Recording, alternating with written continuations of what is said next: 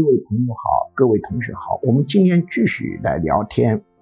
谈的是理论问题，调整贫富差距不是杨澜汉。我们说自由交易它有着市场失灵，市场失灵其中有一个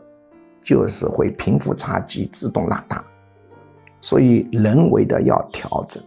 我也讲了，从人本主义经济学出发，如何调整贫富差距，又不影响财富创造，或者说财富创造的影响面小一点。